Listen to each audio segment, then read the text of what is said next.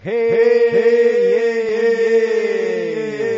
hey, buongiorno, a tutti. Qui è Jacopo Fo che vi parla dalla Libera Università di Alcatraz per la terza puntata del corso di FIA. Abbiamo parlato di materialismo storico e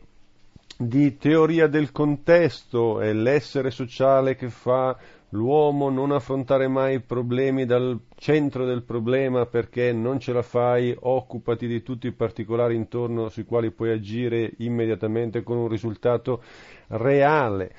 Abbiamo parlato nella seconda lezione della farfalla che sbatte le ali in Australia e provoca una tempesta a New York, per cui della strettissima interconnessione della nostra realtà, del nostro universo e oggi parliamo di reciprocità.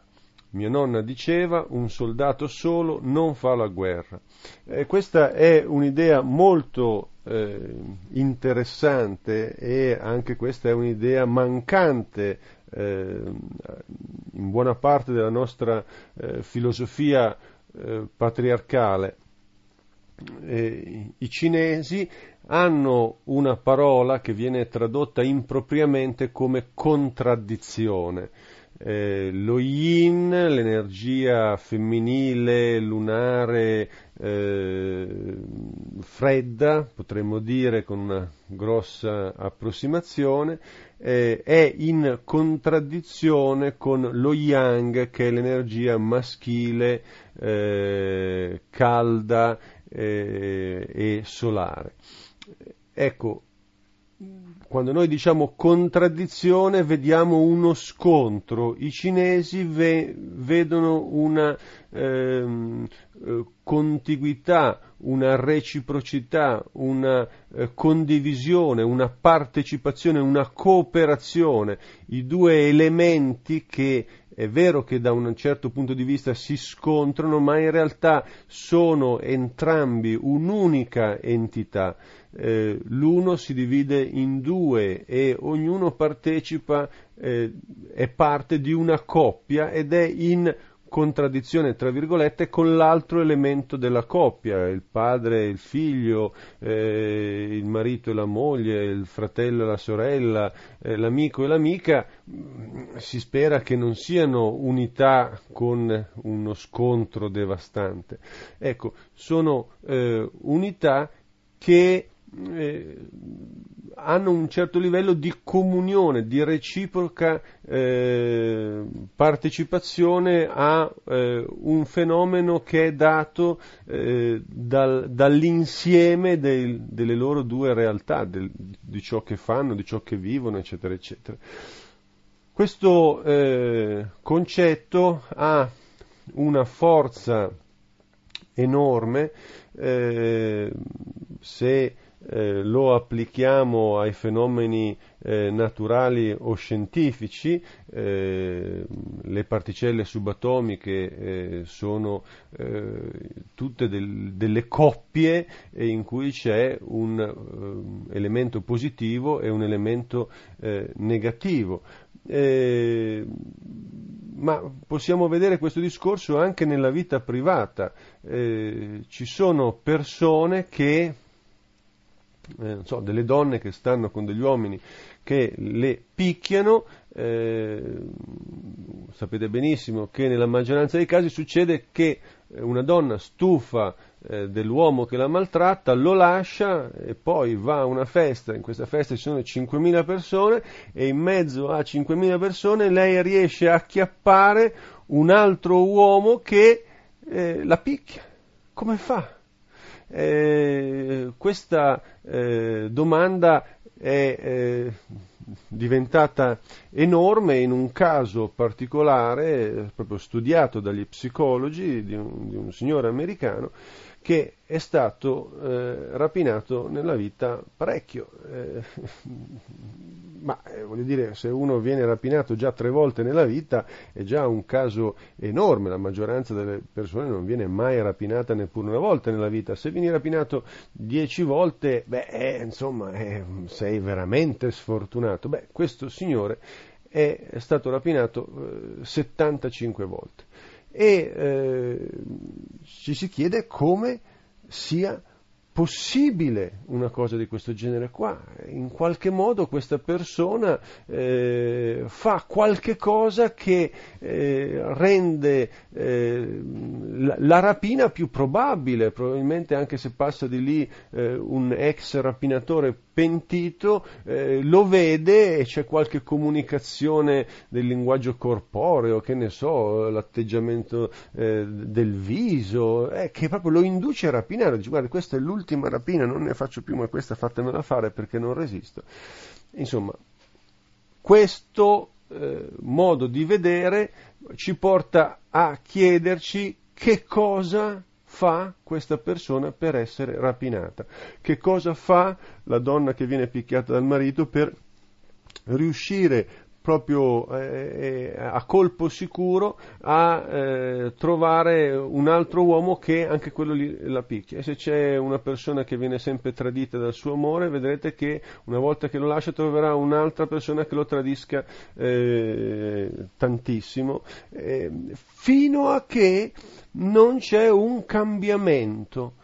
fino a che la, quella persona non capisce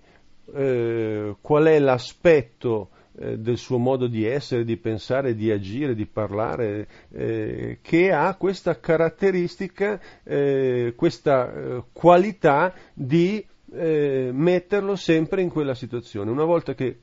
quella caratteristica viene individuata e viene modificata, quel fatto non si verifica più o si verifica eh, con un'incidenza statistica eh, normale. Eh, non è facile eh, ottenere un risultato di questo genere, è un processo, ma non è di questo eh, che voglio parlare, eh, voglio evidenziare questo elemento. Ci sono persone che non riescono a realizzare ciò che vogliono e che se la prendono con un elemento esterno. Eh, ho fallito perché quell'altro era stato raccomandato, perché quell'altro era disonesto, perché proprio quel giorno mi è successo questa sfortuna, eh, eccetera, eccetera, eccetera. E possono trovare eh, decine, centinaia di motivazioni esterne che spiegano perché è successa quella cosa e che li assolvono. Ehm, però se avessero voglia di osservare il loro modo di fallire, eh, scoprirebbero che vi sono delle costanti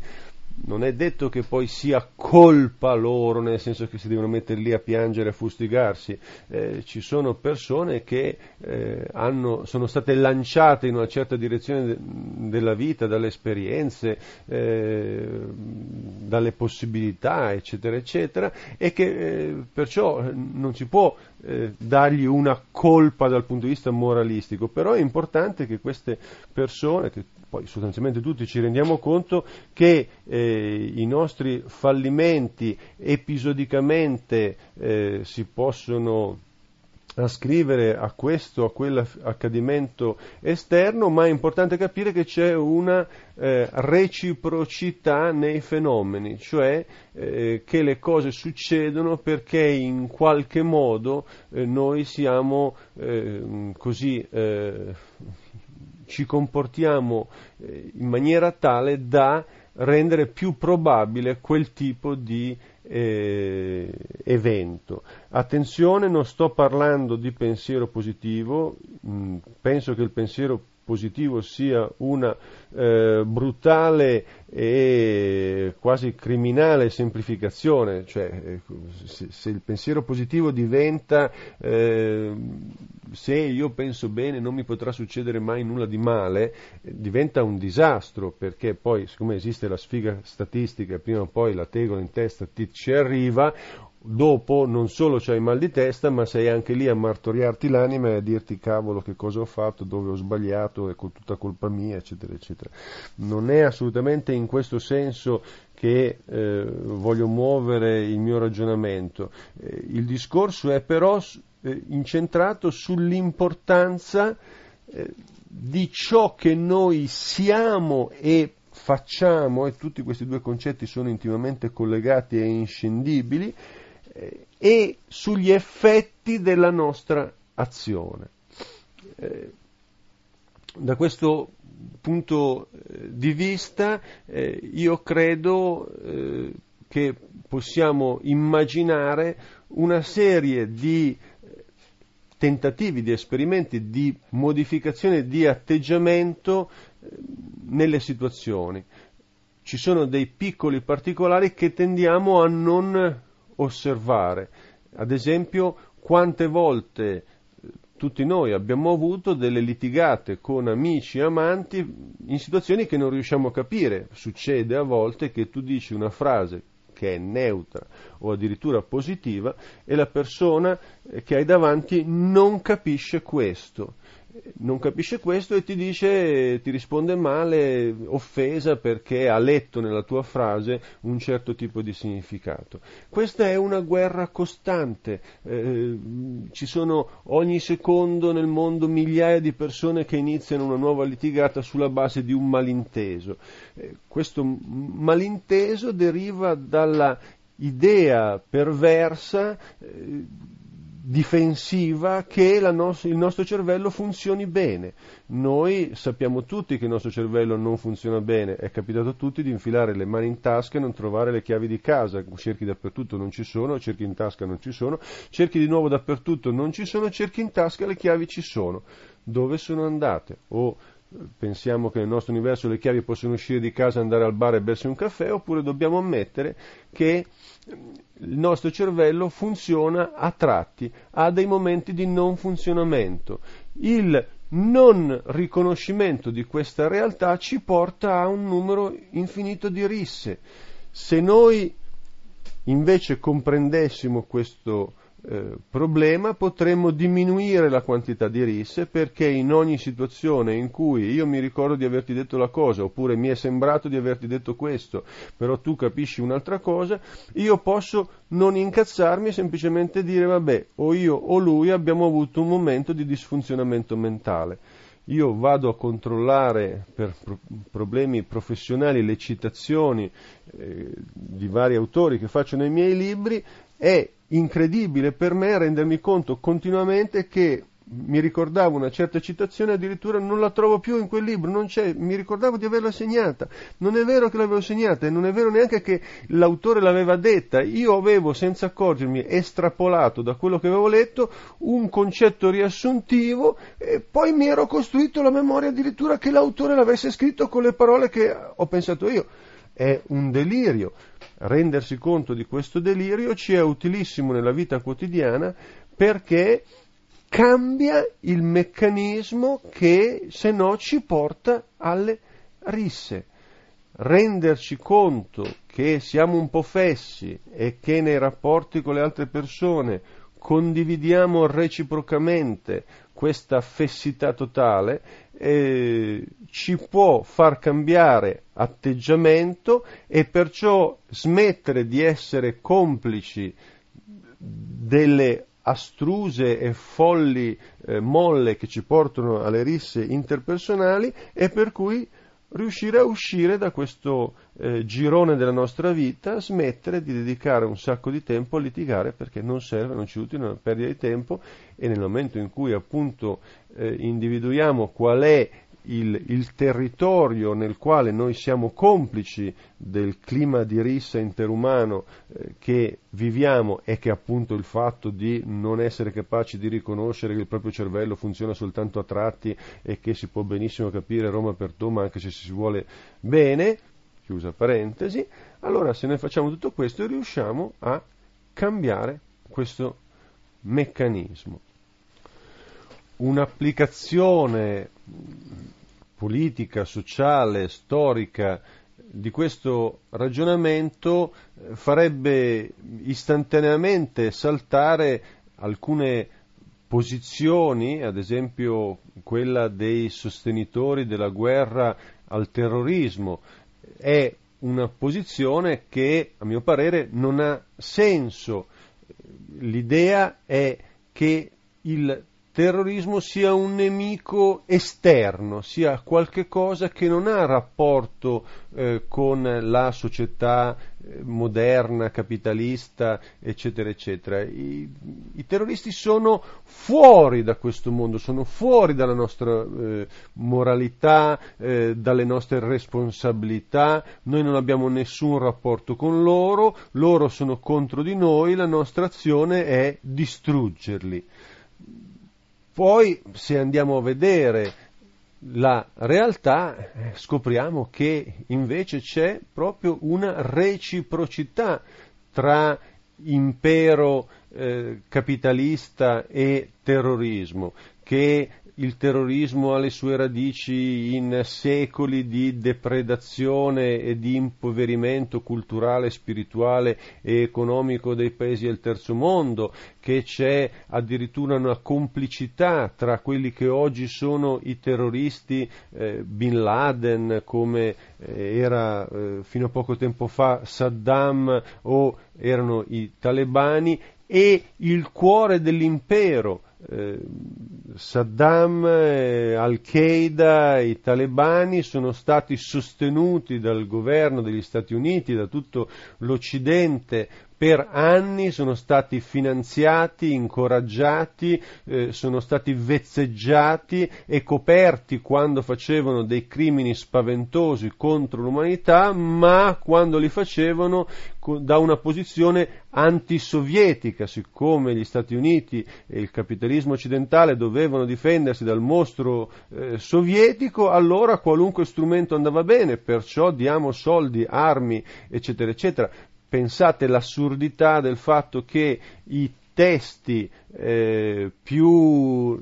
nazisti eh, distribuiti in Afghanistan dai talebani che eh, insegnavano, diciamo, erano abecedari, per cui destinati a eh, bambini di 6-7 anni ed erano intrisi di eh, il più eh, terribile fondamentalismo islamico, eh, la jihad, la guerra santa contro gli infedeli, proprio con delle cose truculente, facciamo a pezzi gli infedeli, eh, tagliamogli le gambe, tagliamogli la testa, sostelliamo i, i guerriglieri, vari eh, talebani che fanno strage di infedeli, eccetera, eccetera, e questi testi erano realizzati addirittura negli Stati Uniti d'America da un progetto eh, governativo, dall'Università della Carolina, eccetera, eccetera. Cioè,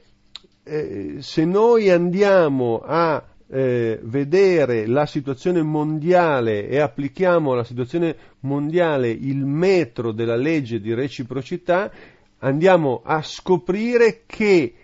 il sistema dominante è complice, è eh, padre, è manutengolo del terrore che eh, capitalismo, eh, fame nel mondo, eh, criminalità eh, finanziaria, evasione fiscale, paradisi fiscali, eh, criminalità organizzata nelle mafie a livello mondiale, con tutto il traffico di droga, eccetera, eccetera, il, il, sistema del petrolio stesso e la rapina dei popoli perpetrata attraverso il sistema de, del petrolio, il sistema delle dogane, de, de, dei, degli, dei prodotti agricoli incentivati che in Occidente, per cui arrivano in terzo mondo, vengono venduti a 4 lire e fanno fallire i contadini locali, tutta questa roba qua è il terrorismo. Non è possibile separare gli elementi, sono un tutt'uno, un unico coacervo in cui ci sono due poli che soltanto apparentemente sono in contraddizione, in realtà collaborano e non possono esistere uno senza l'altro, tant'è che noi abbiamo avuto eh, il, eh, per decenni la guerra fredda, c'era la contrapposizione tra il capitalismo e il comunismo, il, capi- il comunismo era il male, nel momento in cui il comunismo si liquefà, evapora, scompare, l'unico sistema del mondo è il sistema capitalistico, i grandi nemici non ci sono più, viene fuori il terrorismo, che va a riempire uno spazio vuoto. se vogliamo, è un discorso analogo eh, e strettamente collegato con il discorso che ho fatto nella prima lezione sulla Russia dei soviet e su perché il eh, comunismo, il socialismo è fallito in Unione Sovietica, nel momento in cui c'era una struttura sociale, una gerarchia culturale, un modus vivendi che era intimamente legato a quei mezzi di produzione che avevano espresso lo zar, nel momento in cui non sono cambiate le condizioni, quando anche io riesco a sparare allo zar e mettere al posto dello zar eh, un eh, capo eh, che vuole cambiare il mondo e migliorare le condizioni del popolo, eccetera, eccetera, naturalmente si ricostituisce un sistema che, è, che di poco si discosta dal sistema dello zar. Perché? Perché ognuno ha i governanti che si merita. Spero di essere stato chiaro, eh, vi invito a eh, ritrovarvi eh, sul eh, blog sugli spazi eh, che potremmo definire di forum all'interno del blog di jacopofo.com perché sono convinto che persone che stanno a sentirmi eh, raccontare queste cose sono sicuramente persone strane e penso che se tra persone strane ci si incontra, si chiacchiera, ci si scambia informazioni, eh, ci possono essere eh, degli incontri interessanti e eh, sono convinto anche che la vita è l'arte dell'incontro e perciò questo spazio che eh, mettiamo a disposizione io credo che sia molto utile. Vi lascio con la pubblicità, spero che almeno una volta tu l'abbia ascoltata perché sono realmente delle informazioni interessanti, ci risparmi un sacco di soldi, salvi l'ambiente, stai meglio e inoltre sostieni questa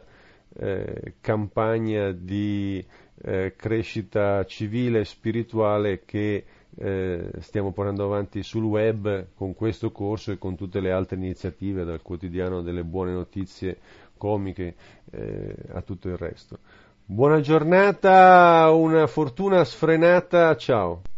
Per oggi è tutto. Vi ricordo che su www.jacopofo.com potete trovare tante altre buone notizie da ridere.